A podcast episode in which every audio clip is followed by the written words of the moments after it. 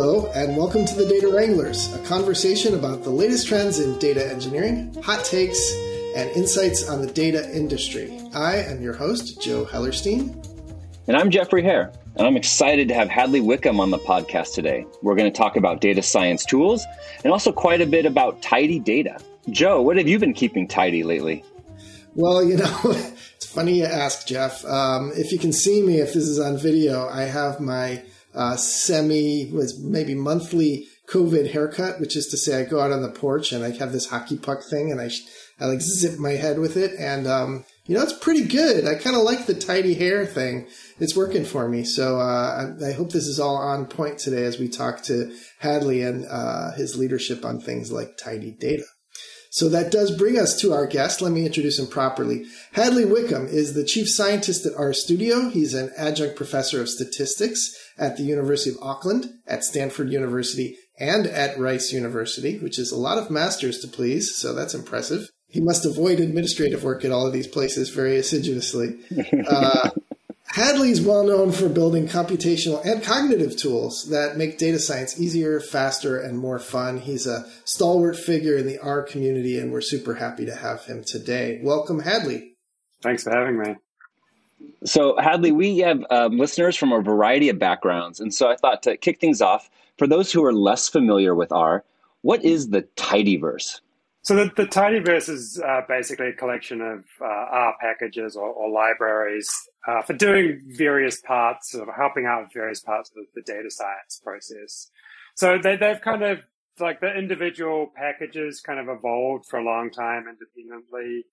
Uh, like ggplot2 for visualizing data and uh, DD, uh, dplyr for manipulating data. And, you know, after working on them for quite a few years, I kind of realized, oh, actually, all of these things kind of like fit together, and it would be good to have a name, um, a name for them. And and and people had already started using a name for them, which they they called the Hadleyverse, um, which I can barely say with a straight face, and I could certainly never like promote. Um, so I really wanted to also come up with a name that didn't sound like so self-aggrandizing. So the, the idea of the Tidyverse really, you know, collection of packages that share some kind of, you know, deep philosophical ideas or the idea of like once you've learned one of them, picking up the next will be a little bit easier because there's a bunch of shared structure and, and ideas and philosophy. Makes sense. Makes sense. So you're one of the leading advocates uh, in the data science community for data hygiene uh, and this idea of tidy data. So um, you know, it's uh, it's awesome to see uh, the success you've had in kind of galvanizing a community around what others might think is a pretty dry topic. Um, yeah. You know, honestly, uh, as a database guy coming from the relational database world, my first job was uh, working for IBM on relational database infrastructure. Um, it's really heartening to see somebody like you from the stats community come forward and explain concepts of um, normal forms and sort of relational operations to statisticians. So maybe for our listeners who come from a mix of backgrounds, you can tell us what you think of as tidy data and why it's important, why they should know about it. So tidy data is basically uh, just a way of structuring your rectangular data where you put variables in columns and then your rows become observations. And, and that's, and that's basically it. Uh, if you, and if you do that, then your life becomes much, much easier because now you've got this consistent way of recording your variables and your observations. And then hence all of the tools you use, you're not kind of constantly fighting to get the data into the form that that specific tool wants. You've just got the standard form that pretty much everyone can use, which is. So let me, let me stop you right there and just for the benefit of our listeners. So to repeat, you said rows are observations, columns are variables. Now, if if you want to get more precise than that, it's it's it's like really hard to define exactly what a variable is or exactly what an observation is. Um, but in, in generally, you know, if you've like worked with data a little bit, your kind of your basic conception of what a variable is, an observation is sort of enough to for you, for you to be able to use that. So, so coming from the world of stats, though, like, like what would have been the alternative? What did people do when they didn't do every row as an observation and every column? I mean, basically anything. I mean, anything you can imagine, basically, and and, and many many things that you you could not imagine. um, you know, basically, people collect data in the way that is most convenient for them to collect. And, you know, when you do tidy data or normalized data, that, that often produces a lot of duplication. And typically when people are recording data, they want to eliminate there's that duplication as much as possible, you know, typically by putting like values in variables and spreading things out kind of much wider than you'd, you'd normally want in a, in a, in a tidy form. And I, I think really both like, in some ways, I think kind of both statistics and, you know, the database community have actually failed to communicate to people, like to teach people, like if you actually want to work with data, like it doesn't really matter how you collect it, but this is the form you're going to want to get it into to actually actually work with it. Uh, I think statistics has got like a little bit better at sort of touching on some of this, and but but still like you know in the stat 101 class you like learn how to do a t-test, which you know like you know whatever. But your life would be much better if you learned actually how to like collect data and then organize it into a form that you could then work with later on. It's a sort of weird blind spot, I think. So one of the things I love about tidy data is not just because it's good for your data, uh, but particularly when you look beyond relational databases where a certain organization is sort of, you know, you're pushed to, to, to model your data in a particular way by, by that uh, formalism. Um, when you get beyond that into these other tools, I really like how Tidy Data provides a social contract amongst the tools and so it's you know not just about the data itself, but I remember back in the day when I you know in tools I won't mention, but if I wanted to go from a between subjects analysis to one with repeated measures, I had to completely reshape my data for the tool to even allow me to run that analysis. And so the idea that the tools can expect a certain format that allows the level of operability that you've explored in you know the tidyverse and, and elsewhere, I think is really valuable and just enabling much easier data science workflows.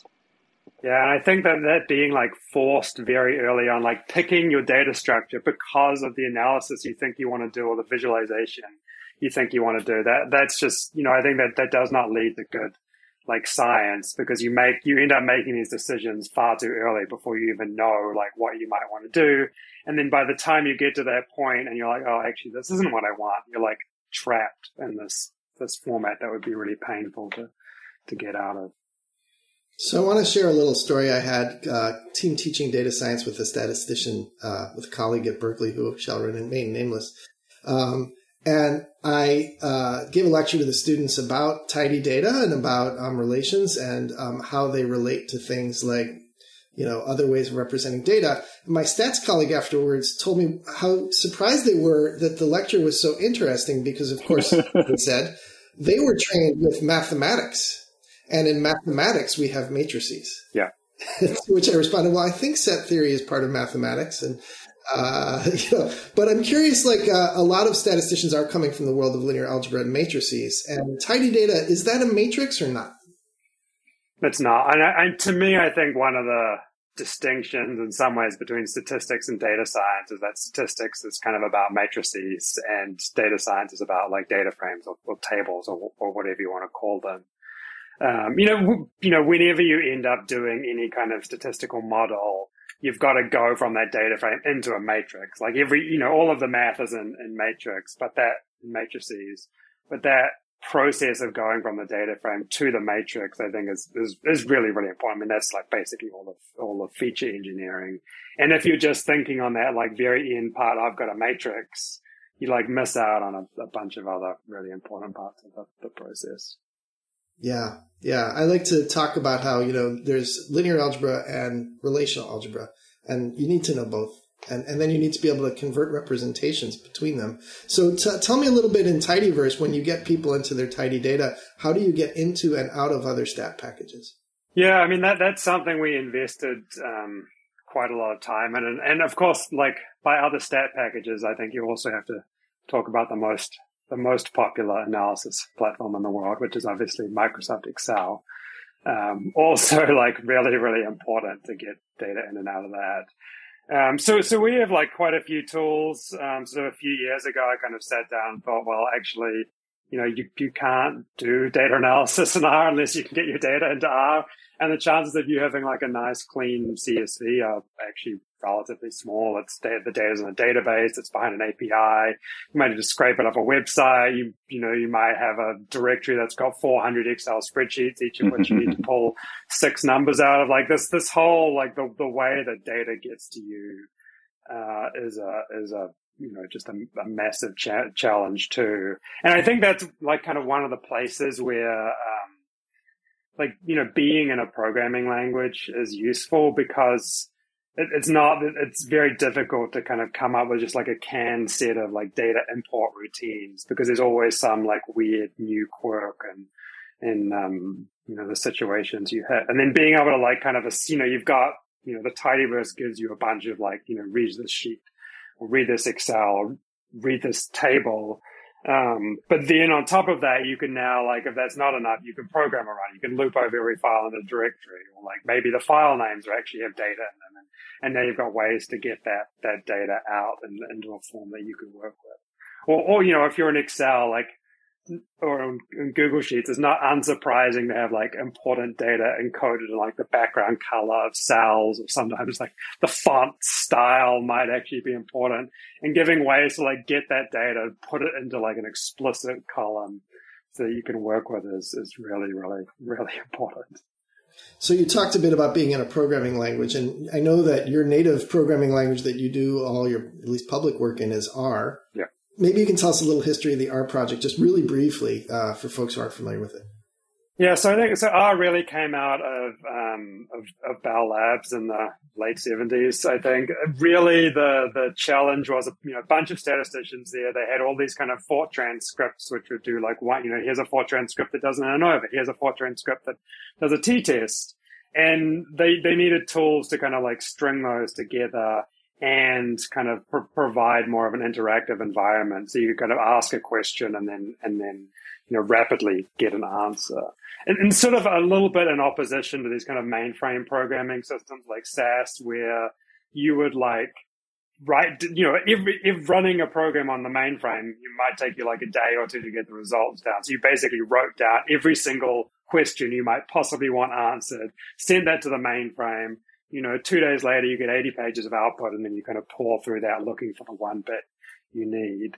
The, the intent with R was really to more have this interactive conversation with your data. So you, you come up with a, you know, a little question, you go to the data, look at that, that gives you the next question and again and again and again. So, so really this, this idea of, you know, creating a, a creating this rapid loop of asking questions and, and getting answers, which I think was you know, I, you know, it sort of ties into the, the Lisps that were popular at the time, but just really, you know, really different motivation from from most programming languages. Yeah, I think recognizing the value of interactive computing um, in contrast to some of the, the, the batch history that you're referring to. Now, one of the flagship projects within the Tidyverse is dplyr, uh, which provides a grammar of transformation verbs for manipulating data I wonder if you could tell us a little bit about that and particularly maybe compare and contrast uh, with common database languages like SQL. Yeah, so I I think I'm going to be a little bit provocative. I think dplyr is like a better SQL. Uh, better not in general, but better for like you know SQL's is massive, massive language, but kind of better for for data scientists. Like let's like, look what are the the idea of dplyr is to kind of uh, to identify like what are the major operations that you do all the time when you're doing data science? Make them like an explicit verb like you know you're selecting variables um, you're mutating to create new columns you're you're filtering observations. Like make each of those steps like an explicit verb and then combine them together in a pipeline. So when you are like solving some data manipulation challenge. You've got a choice of like kind of, I don't know, five to 10 major verbs that allow you to solve like 90%, 95% of your problems. You've just got to figure out how you like string them together, uh, and align. Very like, you know, very much inspired by SQL. Obviously a lot of these things map pretty closely to SQL. But the thing that, um, I think like one of the advantages to dplyr over SQL is that again, it's fundamentally designed to be iterative. So if you've got a pipeline that does a select and uh, creates some new variables and does a, filter and a group by, you can just add on the next step at the very end. Whereas with SQL, like depending on what you're doing, you might have to move it up somewhere in the middle. You might have to write a subquery Like it, it's much. It's. I mean, SQL is just not. Again, you know, it's designed to be a, a batch program. It's not designed to be interactive and, and iterative. Yeah, the iterative piece makes a lot of sense. I agree with that. You know, the, the nearest analogy in SQL to doing things stepwise is everything gets wrapped up with the keyword with yeah. and becomes a common table expression, right? But then even the syntax of it, you know, the way you nest that is backwards, right? The with backwards. Yeah, yeah, yeah. Before the use case of them. So, so that makes a lot of sense for interactive uh, exploratory expressions where you're trying to actually explore what it is you want to ask, not just what's in the data.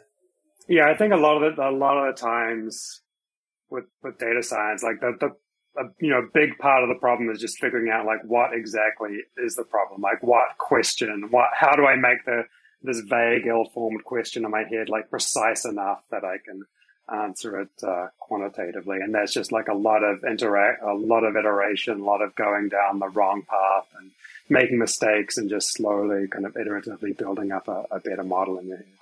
Um, I guess another distinction that we haven't talked about yet, but we probably should, is that the data model underneath dplyr is a data frame, not a relations. Mm. I think there's a lot of confusion in the world about what is a data frame. Yeah, I mean, there's a lot of confusion in my brain about uh, what a relation is too. Um, yeah, it's sort of interesting, like looking. You know, I am by no means uh, an expert in relational algebra. I kind of like read enough to know that that was not my thing. Basically, it's sort of a, somehow like something different in like the justification of sort of relational algebra, like the, the purpose of it versus a, a, a data frame. And I, I think there's, um, I don't know. To, to me, I think like a data frame again is this like rectangular structure. The thing that makes a data frame like fundamentally different from a matrix is that each column can be of a different type.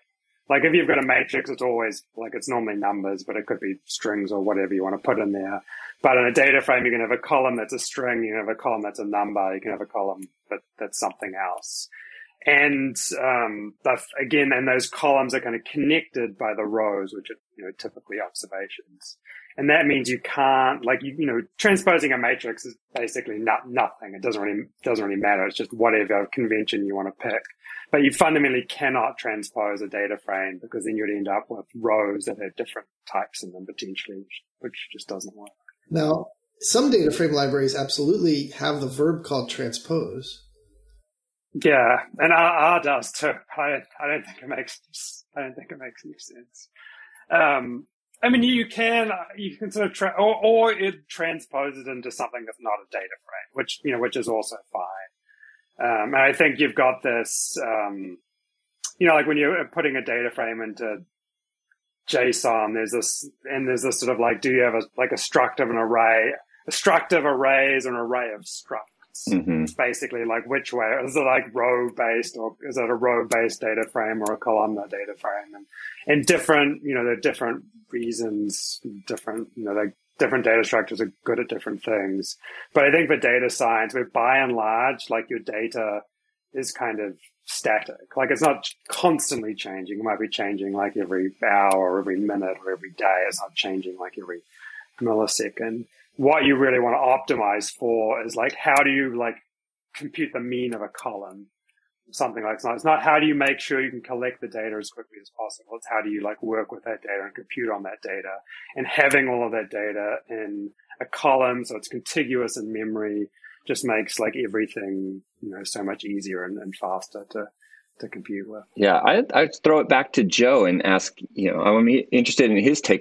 How do you distinguish between a data frame, a relation, and are they both tables? How would you respond to that?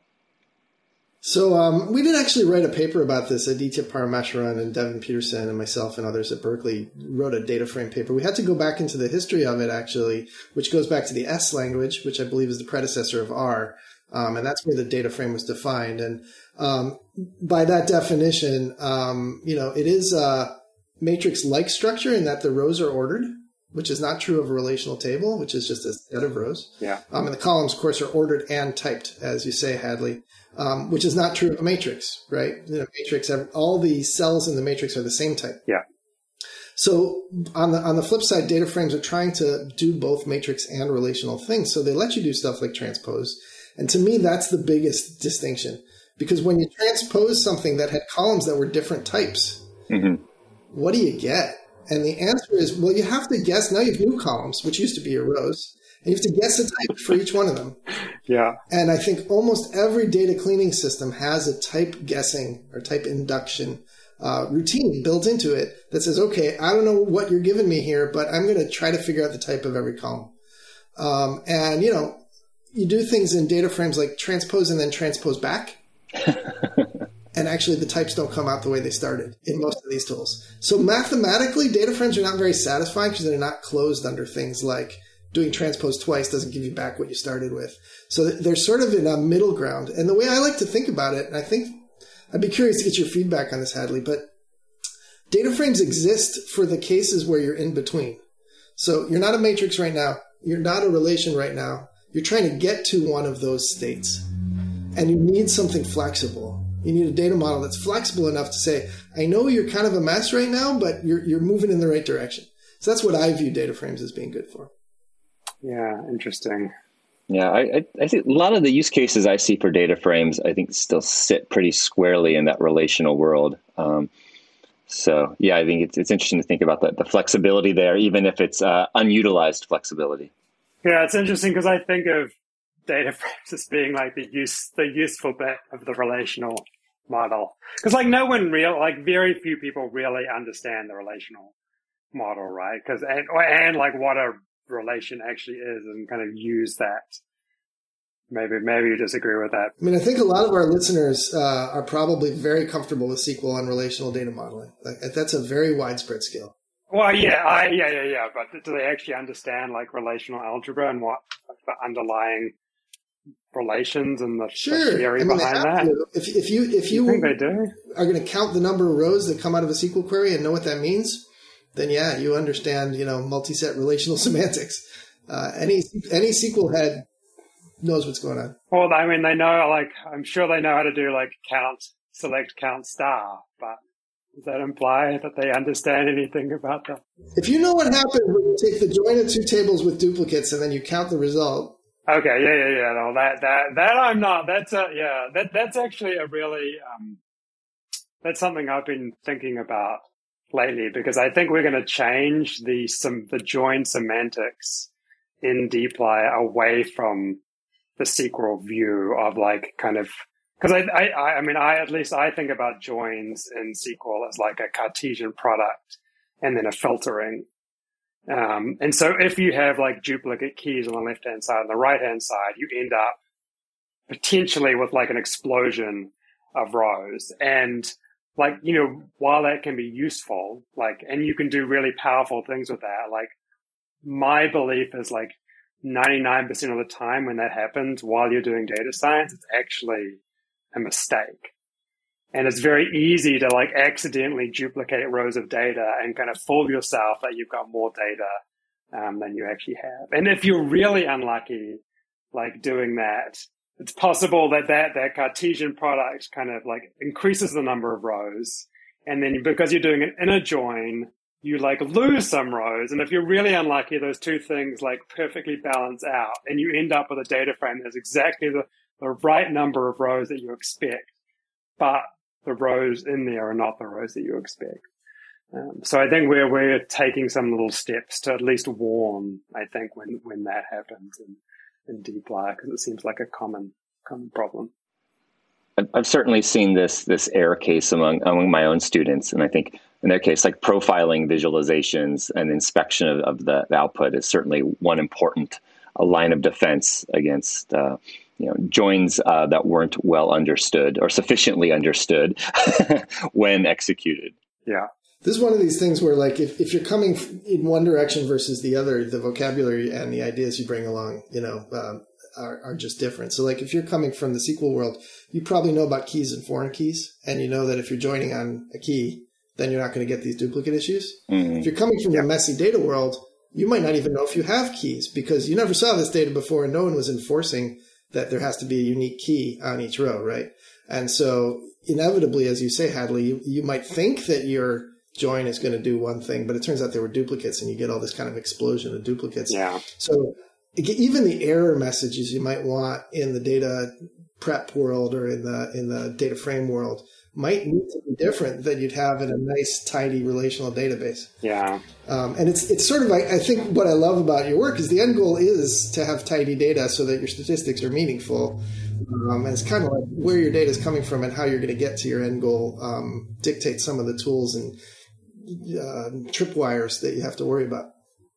Yeah, I think the I mean the other thing that's just really tough with the vocabulary is like all of the like re- like relation, table, frame. they're all such like generic words that everyone like abuse. Like if your discipline imbues very very precise meanings to them, but as soon as you start talking to people outside your discipline, like you can say one thing that means something perfectly precise to you, and they hear something else that means something totally different, but very precise to them, which makes this whole thing challenging. Well, I'm going to uh, sidestep the long tradition that statisticians and computer scientists have of, of picking different labels and then bickering about them. and instead, I would like uh, shift gears a bit at this point and point out that uh, Hadley's also made really valuable contributions to the field of data visualization, you know, a topic after my own heart, um, and particularly through the ggplot2 library. So, Hadley, um, can you tell us a bit about how ggplot came about and perhaps what the future holds in store for it? So I think, uh, I mean, so ggplot2 you know, really came from the same place as, as, as dplyr, which is kind of me doing data analysis and getting frustrated with the results. Um, so ggplot2 really started while I was doing my PhD, where I was helping uh, PhD students from other departments analyze their data. And there were like a bunch of kind of like I, you know, I was real into visualization, like read all the Tufte books and kind of done all the standard read all the Cleveland books, done all the kind of standard things that someone who was into visualization at the time would have done. And, you know, I'd get a data set and in my head, I could very clearly kind of picture, I want to, you know, put this on the axis, x axis, put this on the y axis, draw a line, put some, you know, put some points here, um, break it up by this variable. And then like getting that vision out of my head and into reality was just really, really hard. It just like mm-hmm. felt harder than it should be. Like there's a lot of custom programming involved where it just felt like to me, I just wanted to say like, you know, this is what I'm thinking. This is how I'm picturing this plot. Like you're the computer, go away and do it. Um, and that, that really, and, you know, at the time, and I'd also been reading the, the grammar of graphics by, by Lee Wilkinson and I got to meet him a couple of times and that really kind of I was like, this book has been like written for me. Like, I, lo- I love the ideas in this book. I want to go and use it, and there's no software. So, yeah, yeah, there's no free software. Yeah. yeah, exactly. Yeah, I think I looked at there was. I think I, I, I found like the you know there was something you could buy that was like one hundred and fifty thousand dollars or something. Yeah, very accessible. Yeah. yeah, yeah. And so, you know, of course, I like I uh, changed it a little bit um, in the process of going from the grammar of graphics. Some I think some things were improvements, and some things were just because I didn't really understand what was going on in the, the book at the time.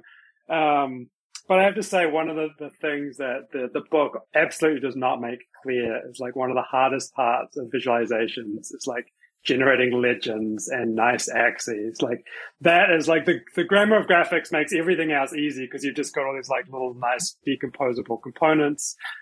And then you come to like making a legend that people like and it's in the right place in the plot. I, re- I remember reading that quote from you some years back and, you know, um, I felt, yeah, you were talking directly to me. I'm just like, absolutely.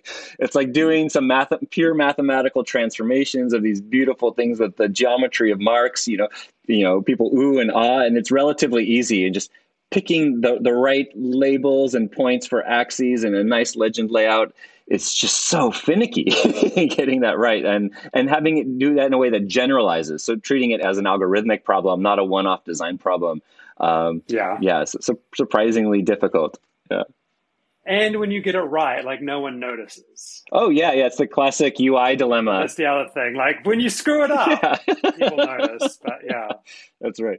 There are these great um, blog posts on the evolution of Google Maps and Apple Maps and how they did labeling. I don't know if you guys have seen these. Um, and when you see it over time and the refinements they do, it's remarkable. But if you look at any one state of it, you sort of go, "Yeah, this map yeah, no, and yeah, like this is a place where yeah, cartographers have been struggling for centuries at, doing some uh, similar uh, concepts right. Um, and then when you move into an algorithmic regime, and you know, it has to work nicely on things you haven't looked at. Um, you know, that I really appreciate the challenge um, that those folks and other mapping teams are, are grappling with. Yeah, and then you've got the, I think it's sort of a fascinating set of problems because then how do you even tell like not only do you have to do it, but you have to figure out some metric to assess whether or not you've done a good job so you can tell if you've accidentally made it worse or not. I mean, it's just, yeah, it's sort of a really surprisingly challenging domain.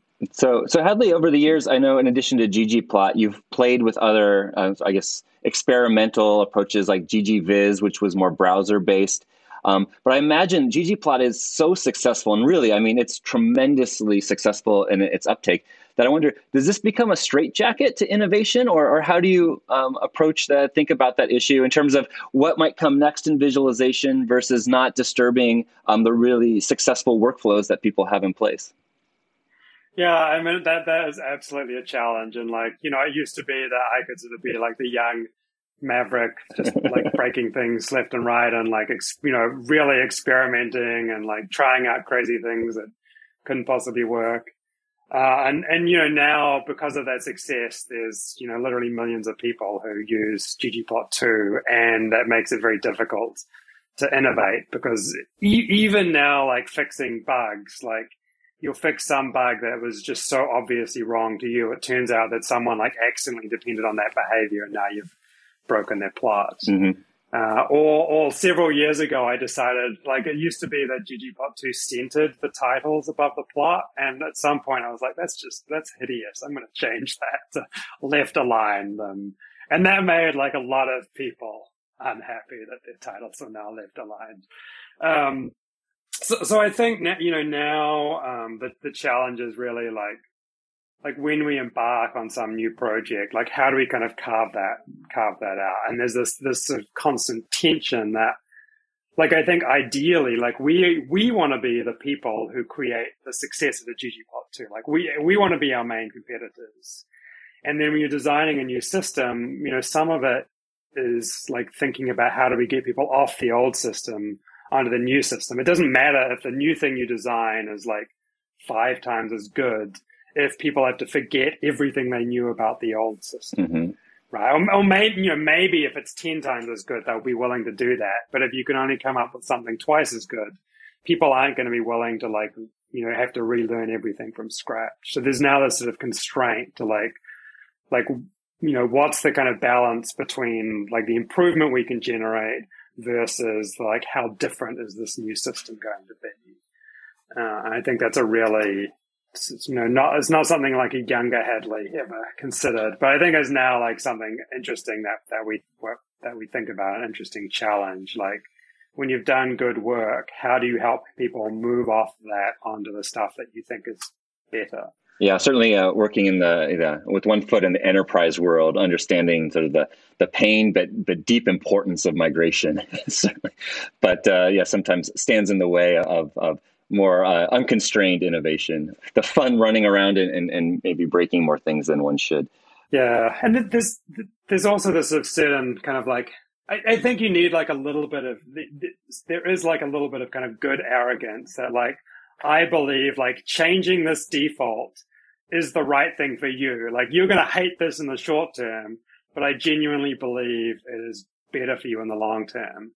Like that, that is a really I guess I mean yeah, that's that's a really kind of challenging thing to know and to accept. Like I'm going to do this thing, and I know people are really going to dislike it, um, but I think it's like the right decision, and I'm willing to like spend some of my kind of social capital on that. And I'm willing to get a bunch of angry tweets about it because I think this is uh, really important. But but but now like being very careful to kind of do that deliberately mm-hmm. uh, not accidentally, and sort of think about like how do you spin down sort of a little bit of the community goodwill and the goodwill that people have generated by creating good software. How do you kind of trade that, helping people go through a little bit of pain to hopefully get somewhere better?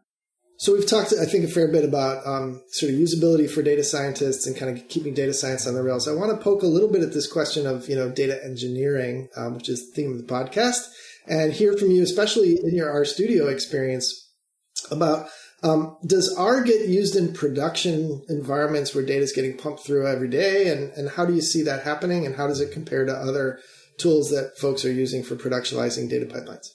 Yeah, so I mean, it absolutely, it absolutely does. There are like big organizations who have built their data engineering pipelines, uh, it's like you know totally possible, and and mostly using the same techniques of kind of you know isolation and containerization and APIs and JSON and all the the kind of the stuff that you do in, in, in Python as well. I think there are two, like it's it's possible. I think it is like a little a little more challenging for, I think, kind of three reasons. So I think the first reason is that just like R as a programming language is vastly more flexible and dynamic than Python. And you can do all sorts of insane things in R that you cannot do in any other programming language. And like it would be awesome if we could just remove that insanity from the language, but that insanity is also what makes ggplot2 and dplyr possible and why they have such fluent interfaces, in my opinion. So that that's kind of like you know a pretty intractable problem. The language is just more flexible and it's it's kind of bigger, uh, and the, the, the core language is quite a lot bigger than Python, which makes it harder to kind of reason about, understand the the edge cases and optimize. Yeah, yeah, yeah, and optimization optimizing R is yeah incredibly challenging problem. Um, the second problem is just like data scientists using R tend to have different backgrounds to people using Python. Like they have less formal software engineering training, less computer science knowledge, absolutely like fantastic domain knowledge, but understanding how to write a, you know, code that runs day in, day out without erroring or only creating useful errors for days or weeks at a time. But that's just not something in their, in their skill set. Um, and so that there, there's a sort of like, you know, there is just a difference in mindset when you're writing exploratory data analysis code to writing like production engineering code. Um, and I think, you know, you, you get that, you have to embrace that in Python to some extent as well, but I don't, but Python just has more of a sort of engineering mindset baked in. Uh, and then finally, just like the community, because of that second effect, like the, the community in R does not contain so many, you know, software engineers. There's not so, because there aren't as many people putting R into production, just the tools aren't as, um, mature. And I think that like hope is really like, you know, at RStudio because we're, you know, a, a, company that has money, we can, you know, hire engineers to help make that tooling on the R side much more natural because it's not going to organically bubble up from the open source community or into the open source community like it has in Python.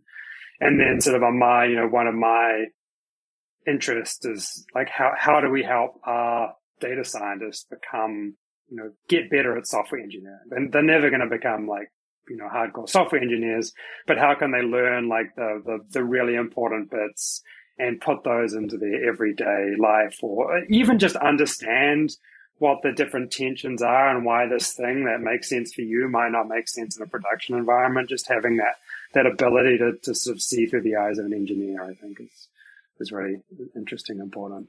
Thanks. That makes a lot of sense. Um, now, looking beyond you know data visualization and pipelines and engineering, we also like to ask something unexpected people might not know about you. So, do you have a, for example, a go-to fun fact to share at parties?